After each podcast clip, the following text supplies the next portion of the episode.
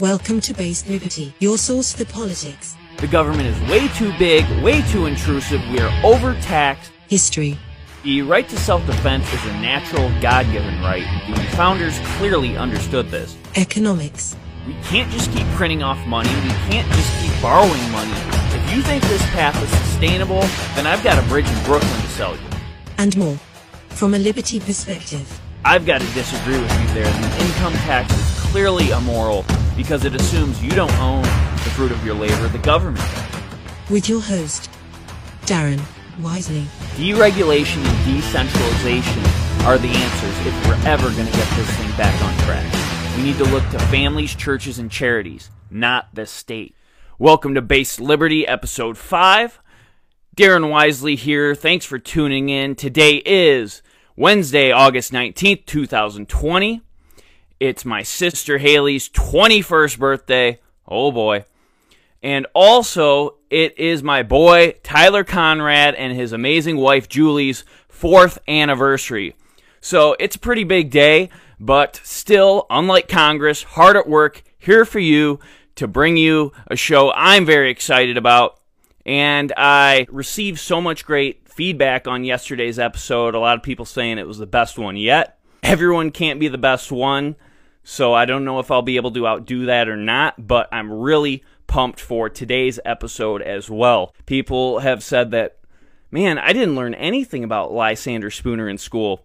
And same here, all K through 12, didn't hear his name mentioned once. Unless you were homeschooled, you probably didn't hear anything about him either, and there's probably a reason for that. It's real fun to get outside the box of the Schoolhouse Rock version of history and talk about these really interesting and really important figures and topics. So with that being said, today's topic is federalism and the 10th Amendment, specifically how we can use nullification to increase liberty here in 2020 and beyond. I think it's real interesting that federalism was brought up by the liberal Democrats in response to Trump's handling of COVID.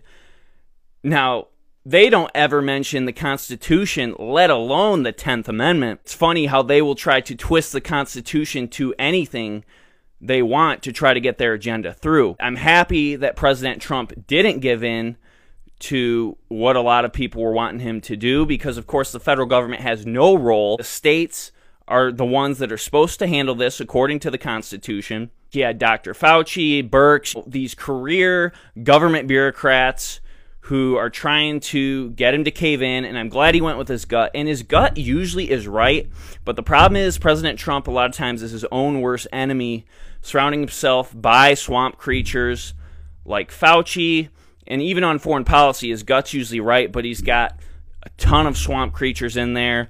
Just like John Bolton, glad to see him leave, but President Trump hired him in the first place. Now, in his defense, there's not a lot of others to choose from because you've had these bureaucratic swamp creature that are part of the establishment in there for decades. That I'm glad he didn't cave into those demands because we all know if Hillary Clinton were president or if Sleepy Joe were president, we'd have a complete shutdown and things would be even worse. Turning to the topic of nullification, we'll need to set the table with a little bit of history. A lot of people don't really think about state sovereignty here in 2020 because our federal government is so big. States are kind of seen as this kind of lower subset because the federal government is so involved in our everyday lives. In reality, that's not how the United States was founded at all. And once you get in that history, it's very clear to see that we had 13 sovereign states enter into a compact, serve a common purpose, but not to give up their right to self-government. And since Thomas Jefferson,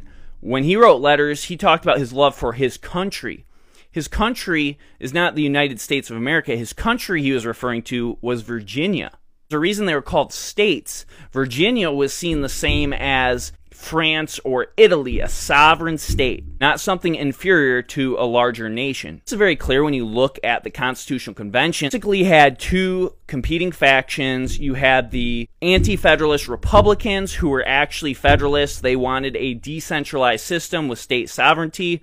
And then you had the Federalists, who were actually nationalists, who wanted a strong central system. James Madison at this time was a very strong Federalist. Worth noting, a lot of people refer to him as the father of the Constitution, And that description doesn't really make a lot of sense because almost none of his ideas at the Philadelphia Convention made it into the Constitution, and he left there being very disappointed. It's more reasonable to call him the unhappy stepfather. For instance, in the Virginia plan, recommendation for a federal veto over state laws was not, of course, adopted in the Constitution, but that shows you how big of a nationalist he was at that time. Now, his views changed over the course of his life. Some people call him a flip-flopper. Very interesting. He's a very new, probably the most nuanced and the most differentiated in views as he goes through the course of his life of any of the founding fathers. So very much worth reading into on your own time if that interests you. In the Constitutional Convention, you have this debate over how much power the federal government's going to have. And notice it's called the federal government, not a national government, and that's for a reason. Virginia was the biggest player in the Constitutional Convention because they were a powerhouse at the time. Virginia included not only Virginia as we know it today, but also most of Kentucky. It also had George Washington, who had just been the military leader in the American Revolution. Thomas Jefferson, James Madison, so many key political leaders came out of Virginia. Virginia is also really interesting because it was the most split state in terms of Federalists and Republicans.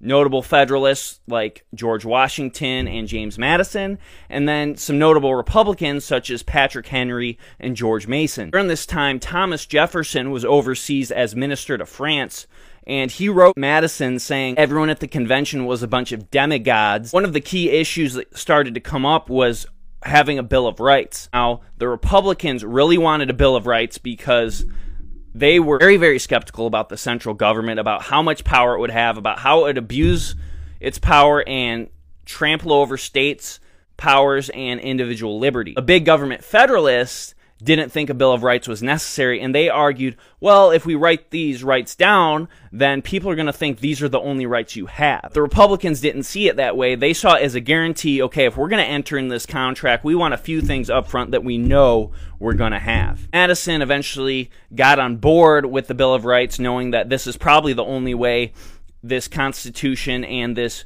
new federal government was going to work out. He wrote Thomas Jefferson about it, and Thomas Jefferson said, well, half a loaf is better than none. Edmund Randolph, Virginia's governor, was kind of in the middle between the Federalists and Anti-Federalists. He kind of brokered them together to get Virginia on board to ratify the Constitution. Patrick Henry would not sign to this Constitution, and he was very skeptical of the Federalists and said he smelt a rat at the convention. So as you know, we do enter into this compact, and we do have the Bill of Rights, which are the first 10 amendments to the United States Constitution. This whole episode is just a very small microcosm to show you about what state sovereignty really was at this time, and it wasn't just one big nation. It really was sovereign states working with a co-equal federal government. Notable for this episode, talking about nullification and how we can use it to fight for liberty, the 10th Amendment says that all powers not delegated to the federal government or prohibited to the states are reserved for the states or the people.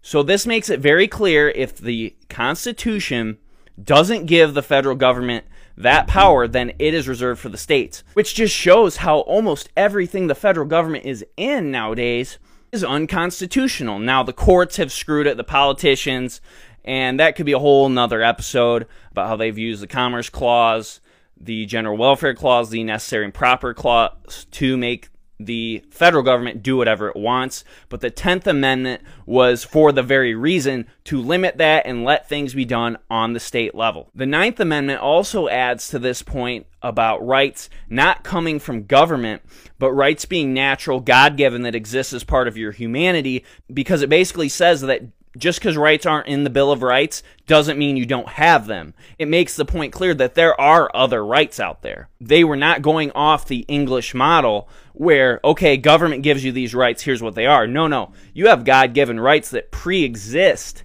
any government. And the purpose of government is for one thing only, and that is to protect your rights. There's always going to be the actually Supremacy Clause crowd. So we do have the Supremacy Clause, but that only refers to government acting within its constitutional powers. So if it's acting in an area that the Constitution allows it, well, yeah, it is supreme law. But if it's acting in an area it's not allowed to be acting, it can't be supreme. That wouldn't even make any sense. This whole notion that the United States isn't a federal system with state sovereignty is something that a 12-year-old with an internet connection could debunk very quickly. Now that we kind of have the backdrop through the Constitutional Convention and the ratification, let's turn now to some examples and how it's been used throughout history to protect the liberty. Anytime you talk about state sovereignty, what a lot of people call states' rights, which states don't really have rights, individuals do. States have powers. Anytime you mention state sovereignty, people say, "You're a backwards neo-Confederate rube. You probably want slavery." That's just such an asinine, low-level understanding of federalism. Here's the truth bomb for these people. The 10th Amendment and federalism and nullification have been used to protect liberty, not to usurp it. It's usually the federal government taking away liberty and the state saying, no, no, no, you've gone too far, you've breached. Now, they haven't done it enough, but they say you've breached the powers granted to you by the Constitution, we're not going along with it. So with that in mind, we'll turn to 1798. John Adams is president. The big government Federalists are in control. They pass the Alien and Sedition Acts, which makes it a crime to criticize the federal government. So you can't criticize the president, the Congress. Oh, but there's one notable exception. You can criticize the vice president. At the time, Thomas Jefferson is the vice president, the Republican leader, the opposition party, because at that time, presidents weren't elected the way they are now, where you have, say, the Biden-Harris ticket. Whoever comes in first was the president. Whoever came in second got vice president. So that's why you have the Adams-Jefferson in office at this time. So they pass these clearly unconstitutional laws. People are literally fined and thrown in jail for criticizing the policies of John Adams and other members of the federal government. One was Matthew Lyon, who was a congressman who made these remarks on the floor of Congress criticizing John Adams. He was fined $1,000 and thrown in jail for 4 months. After he was released from jail, he went right back to working in Congress. The response to these clearly tyrannical and unconstitutional measures was the Kentucky and Virginia Resolutions of 1798 and 1799. Principles of 98, as we call them, can teach us a lot today, and this is something we can really use to try to advance liberty in our lifetime. Kentucky and Virginia Resolutions are some of the best documents in American history. Take them out, read them. They're so beautiful. It really captures that American spirit of standing up for liberty, standing up to tyranny. James Madison was behind Virginia's, Thomas Jefferson in Kentucky. James Madison said that states have a duty to interpose when the federal government acts unconstitutionally. Both the Virginia and Kentucky resolutions said that nullification is the rightful remedy when the federal government oversteps its bounds and acts unconstitutionally. The thing about this is these states entered into a compact, and it's just like if you enter into a contract with someone, if one person doesn't hold up their end of the bargain, then you're not obligated to stay in that contract. If you and I make a deal, I'm going to pay you to mow my lawn, you don't end up mowing my lawn, I don't still have to pay you. You're in breach of the contract. Well, it's the same thing. The states agreed to a certain contract to create this federal government. If the federal government doesn't hold up their end, the state doesn't have to stay in it. And that's exactly the rationale they use. And it makes total sense. But people will say, oh, a secessionist, you must like slavery. Well, there's more to it than that. I want to add another analogy, and it shows the whole reason the federal government has been able to get away with anything it wants pretty much throughout our history is because we take this for granted now, but the Supreme Court decided in 1803 in Marbury v. Madison that it was going to have the final say and determine what's constitutional or not. Well, how does that make any sense? The Supreme Court is part of the federal government. So that would be like if you and I got into an argument and I said, you know how we'll solve it? I'll have my grandmother be the judge. well, my grandmother's a wonderful woman and she's pretty fair, but there might be a little bias, you know, or say if Michigan, Ohio State are playing football, if we ever have sports again, and, oh yeah, by the way, all the refs are Ohio State alumni. How fair of a game's that going to be? Well, that's exactly how this played out. So you wonder why the states never win in any of these cases. The federal government gets bigger, and Thomas Jefferson feared federal courts would be a rubber stamp for everything Congress did. And by golly, was he right. So many of Thomas Jefferson's fears about government came true. I mean, someday I'm going to compile a list because it's crazy. It's like he's a fortune teller. The Kentucky and Virginia Resolutions did have a big impact moving forward. In the 18th, Thomas Jefferson and the Republicans took over. Jefferson as president and Republicans won in Congress, and they had a large reign for a long time. And a lot of that had to do with just the complete overreach of the John Adams administration and the Federalists. So the Kentucky and Virginia resolutions were referenced in some other attempts at nullification. Massachusetts, Connecticut, and used them to protest the Embargo Act of 1807, which they saw as unconstitutional by the federal government. Massachusetts and Connecticut also did this in 1812 when the federal government told them to send their militias out to the East Coast to fight the British. They said, no, no, no, we don't have to do that if we don't agree with this war. Moving on, this is probably the most notable. Now again, you're racist, backwards, and love slaves if you support states' rights, right? Well, let's use this example. One of the biggest times in American history that nullification was used was in response to the Fugitive Slave Acts by the North. The Fugitive Slave Acts allowed people from the South to go up to the North and go after slaves who had escaped. Your slave catchers? I don't think so. So they nullified these federal laws by not participating in this. The Supreme Court upheld the Fugitive Slave Acts, which once again just shows how unconstitutional they are and how the Supreme Court rarely ever protects liberty. It almost always takes away our rights and makes the federal government bigger. Great story of that is of Joshua Glover. Now, he was a slave in St. Louis. He didn't even have a last name because no slaves had last names because that would humanize them. In 1852, Glover decided to put behind and leave everything he knew and escape from St. Louis to Wisconsin where he could be free.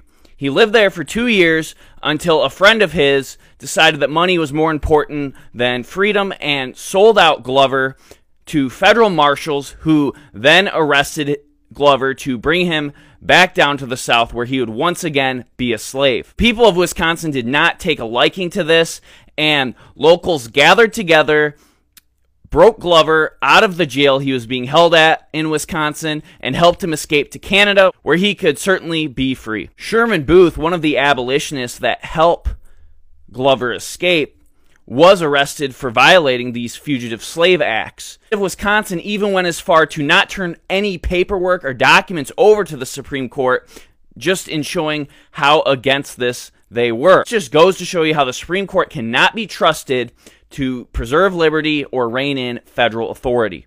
So another great example of nullification being used when the federal government oversteps its constitutional authority is in the Prince case. In 1993, President Clinton signed the Brady Bill into law, which was a series of restrictions on firearm purchases, including background checks. The Second Amendment clearly says the federal government has no business in this arena, shall not be infringed. I'm not sure what's so hard to understand about that, but the founders clearly didn't want the federal government involved regulating guns. All federal gun laws are unconstitutional. Now at the state level, that's up to the state constitutions, but it's abundantly clear the federal government has no business regulating firearms. Several county sheriffs throughout the United States had the courage to take on the federal government and do what's right. We need a lot more of that in today's society. Notably, Sheriff Prince in Missouri and Sheriff Richard Mack in Arizona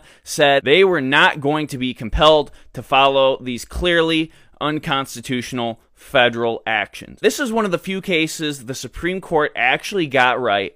The Supreme Court said that the federal government cannot command state officials to follow their orders. Justice Clarence Thomas notably said that These firearms were sold purely intrastate, so the federal government cannot use the Commerce Clause to regulate these things, as the federal government likes to do, is they use the Commerce Clause, and that they've twisted that to make the federal government able to do so much of what it does today, and we'll get to more on that in a second. We'll turn to... Do it again, please. Stay off the weed! It's stay off the weed! Many of you know marijuana is illegal at the federal level, both for medicinal and recreational use. Now, many states have allowed it for one or both of these purposes. My home state of Michigan made marijuana legal for recreational use in 2018. Angel Raich lived a very miserable life, and it's not because she lived in California. It's because she had a very rare, unique medical condition. This condition had her losing a pound a day. She was in 24/7 severe chronic pain. She worked with her doctors, and there was nothing she could do about her condition. 1996, California had legalized marijuana for recreational purposes, and Angel Raich eventually grew marijuana in her own yard for medicinal purposes. Marijuana ended up being the only thing Angel Raich could use to alleviate her pain, and it was helping her keep her weight, and it significantly improved the quality of her life. Of course, the federal government has to say, I don't think so. In this case, the federal government used the Commerce Clause to say that Angel Raich couldn't grow marijuana in her own home for personal use to try to make her life a little better. I think it's disgusting that power is so much more important than an actual person's well-being. And Clarence Thomas notably dissented, and I'm paraphrasing. Angel Raich grew a plant in her own backyard. Nothing was ever bought or sold. Nothing ever crossed state lines. Yet the federal government used the Commerce Clause to regulate it. If that's the case, then Congress has the authority to regulate quilting bees, garage sales, and church bake sales. Literally nothing Congress can't regulate using the Commerce Clause with this rationale. Clarence Thomas said this is a complete mockery of the 10th Amendment, and I couldn't agree with him more. It's very interesting that the attorneys general signed on to Angel Raich's side in the states of Alabama, Mississippi, and Louisiana, three very conservative states. Look, I wouldn't want to be caught with a joint in Alabama, but this just shows how these states put principle ahead of their policy preferences because they knew the federal government has no business in this arena. It's also interesting that the liberals claim to be for marijuana legalization, but the one thing they love much more than that is power. When President Barack Obama took office, he enforced marijuana laws more than Clinton and W. Bush before him. In his first term, doubled the enforcement of federal marijuana laws than Clinton and Bush had put together combined. President Reagan had a very good point on federalism. He said, federalism is this idea that you can vote with your feet. And that's exactly correct. This is regardless of whether how you feel about marijuana. The idea is if the federal government was out of all these areas it doesn't belong in, then you could vote with your feet. If you don't like marijuana, go to a state that doesn't allow it. If you do, go to one that does. If you like big government and high taxes, go to California and New York. But the idea that a central government is going to regulate 365 million people with a very wide-ranging variety of beliefs and ideology is just absurd. Recent phenomenon in the nullification movement is the push for sound money. Article 1, Section 10 of the United States Constitution says that the states shall only allow gold and silver as legal tender. Now, the Federal Reserve just keeps printing off money, and I won't get too far into that because that could be a totally different episode. If you want to hear one on the Federal Reserve, let me know. I'd love to do one. Federal Reserve just keeps devaluing our dollar. It's not backed by gold and silver. It's fiat money, not backed by anything. So in response to the complete debasement of our currency, in 2011, Utah was the first state in modern times to legalize gold and silver as legal tender. Wyoming and Oklahoma have also done the same. In 2018, the state of Texas opened up gold bullion depositories. 2018, Wyoming also passed legislation that was very friendly to cryptocurrency. I'm sure you're familiar with the crypto movement such as Bitcoin, which is another way to fight against the way our currency is being devalued every single day by the federal government. The only way we're going to keep what liberty we have is being willing to put everything on the line. The Declaration of Independence ends that we pledge our lives, our sacred fortunes, and our honor. That gives me chills just thinking about it. These people weren't bums off the streets, Antifa thugs who said, you know, my life kind of sucks. Maybe we'll just try to start a revolution and see where the chips fall. It can't get any worse. These people were wealthy, politically connected, almost aristocrats. They believed in the cause of liberty so much that they're willing to put their lives, their livelihoods, their wealth, everything they had. If we don't have people here in the United States today willing to do the same, what we're going to leave to our kids is going to be nothing.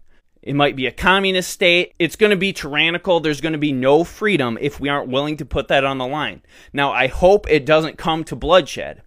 I'm not saying it will, but you have to be ready for that. You have to say, I might lose everything I got. I might be thrown in jail. I might be killed.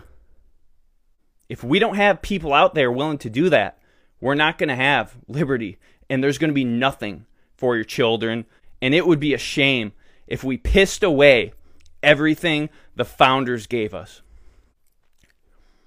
So just keep that in mind. Hey, thanks for listening. I just want to give some credits here because I don't just make this stuff up off the top of my head. The idea for this episode was based on a book right back here, Nullification, How to Resist Federal Tyranny in the 21st Century by Dr. Thomas E. Woods. He's also got a lot of other great books. I listen to his podcast pretty much daily, The Tom Woods Show. Highly recommend checking that out. Dr. Kevin R.C. Gutzman is probably my favorite historian on the founding, and he's got a book on Madison, on Jefferson. He wrote a book with Tom Woods, Who Killed the Constitution. He also wrote the Politically Incorrect Guide to the Constitution, which is an awesome book. And the 10th Amendment Center, if you want to learn about the Constitution, this is the premier resource where I've learned so much from. Michael Bolden started this in 2006. Mike Mahari is another great guy there. I mean, these guys are committed to getting the federal government out of all the unconstitutional things it does. And there's just so many great resources. I'm a proud member there. You can be one too for as low as $2 a month. Highly recommend. I'm sure you got $2 sitting around somewhere. Find some quarters under your couch or something. Get involved because these guys are doing some awesome work for our republic. Another good one too is the Brian McClanahan Show. Again, you're going to get great history. Hey, thanks for watching, and hopefully you guys enjoyed this episode. It might have got a little lengthy. I think there's a lot of great information and very relevant if we want to keep this republic. As Benjamin Franklin would say, it's a republic if you can keep it. Take care.